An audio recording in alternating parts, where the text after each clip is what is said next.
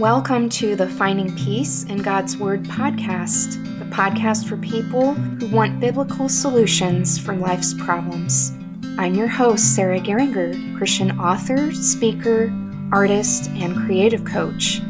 I'm excited to share my insights, struggles, hopes, and victories in Christ with you on this podcast.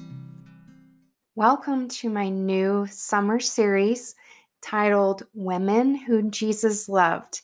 These are fictional retellings of some of my favorite Bible stories of the women who Jesus interacted with and demonstrated love to.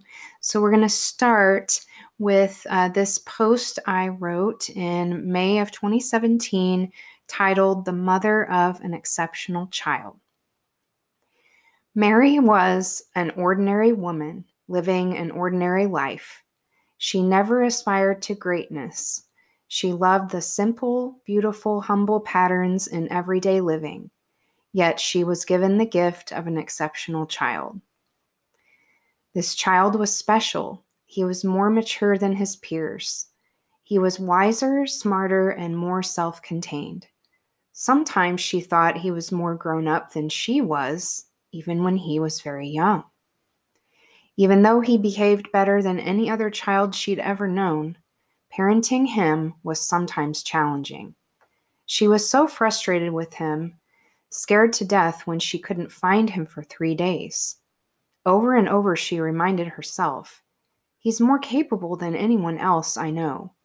Surely he can get himself out of a bad situation better than the average 12 year old. She tried not to worry, but she had been entrusted with such a precious gift. Could he really be the Messiah, like the angel had said? When she finally found him, she wanted to hold him close like she did when he was small. But that unique wisdom burned like a slow flame in his gaze and made her step back. It pierced her soul, just like the old man had promised when her son was a newborn baby. How could she argue with her son when he said, Didn't you know that I must be in my father's house? He had been at the temple talking with the religious teachers. They surrounded her, smiling, telling her about his amazing answers and insights. How could she be angry? She felt confused and more acutely aware of her ordinariness. Yet he loved her dearly.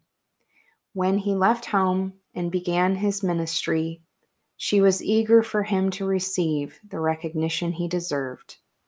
She was proud of her son who showed such promise. At a wedding they attended, perhaps she became too eager, too proud.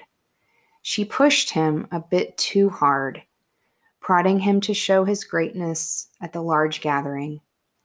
Yet there was kindness and affection in his eyes when he gently reminded her, My time has not yet come.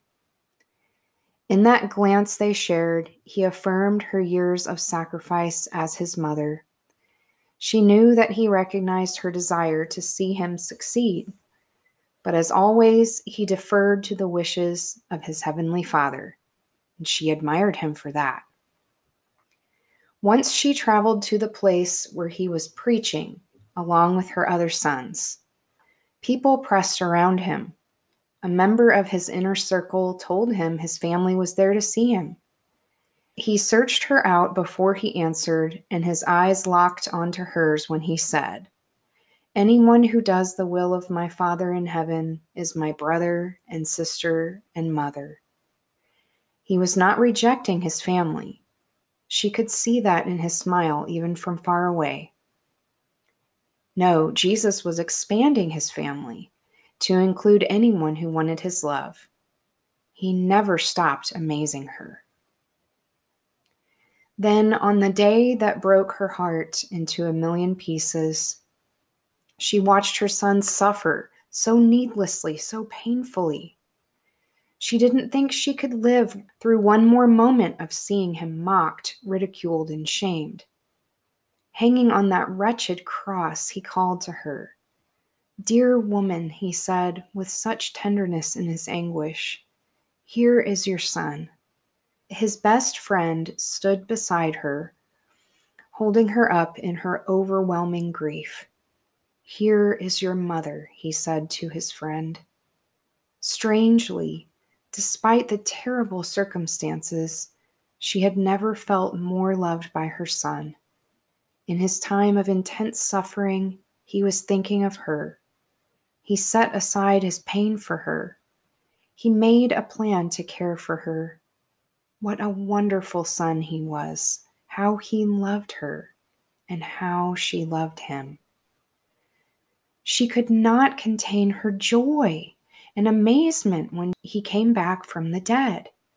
She touched the nail prints in his hands, remembering how she was the first to kiss his tiny fingers when she laid him in that feeding trough lined with hay. Never, never would she have imagined her story to turn out this way. Never would she have expected such surprise, adventure, and amazement to come into her ordinary life. What a gift God had given her what a priceless treasure. Are you an exceptional mom? Many moms today feel quite ordinary, just like Mary, the mother of Jesus, likely felt. Her story brings me such hope. She had no idea what her journey as a mother would hold, but she was willing to participate, and that's what mattered most. Some of us have exceptional children, or maybe we were exceptional cases ourselves. I was a gifted student. I was the youngest in my class, accepted into kindergarten at age four. Even as the youngest student, I was often more serious and more adult like than my peers. My mother, an irrepressible extrovert, hardly knew what to do with her sensitive, melancholy, shy firstborn. I was unusual, and my mom sometimes faced challenges in knowing how to parent me. My oldest child is exceptionally mature for his age. He was born grown up, just like me. When he was four, he decided to sit at the girls' table in pre kindergarten because the boys were too rowdy for his tastes. He's still like that now. As a 13 year old, he's often aggravated by the goofy or immature antics of his peers. He thrives on adult interaction and friendships with older teens. I'm somewhat anxious how to parent my son who already sees himself as a grown up but can't yet handle adult issues. The honor of motherhood. Yet, what I feel most is honor about my son. I'm honored to be his mom. God gave me a special gift. This boy who was born grown up and who will grow to become a leader. He gave my mom a gift in me, and I know she treasured me even when she didn't understand. God gave Mary the most exceptional child ever born, and she must have felt deeply honored. An exceptional child is not a gift you can choose. That child is a gift bestowed on you because God wants to honor you. He wants you to return glory and praise to Him in thanks for your exceptional gift. Most of all, God wants to see our openness and willingness to receive any exceptional gift He gives us. Mary was willing and open, and that's what speaks to me from her story. She had no idea what honor, glory, and pain awaited her by becoming Jesus' mother, but she was willing to accept with blind faith. In return, she received the privilege of being the first woman Jesus ever loved here on earth. What an amazing privilege and honor. Questions for reflection. What part of Mary's story brings you hope or inspiration? And what exceptional gift has God entrusted to you? To get show notes and more free resources, visit sarahgeringer.com. Sign up for my Tea on Tuesdays newsletter for exclusive benefits. Also, you can send me prayer requests and join my rewards program for donors.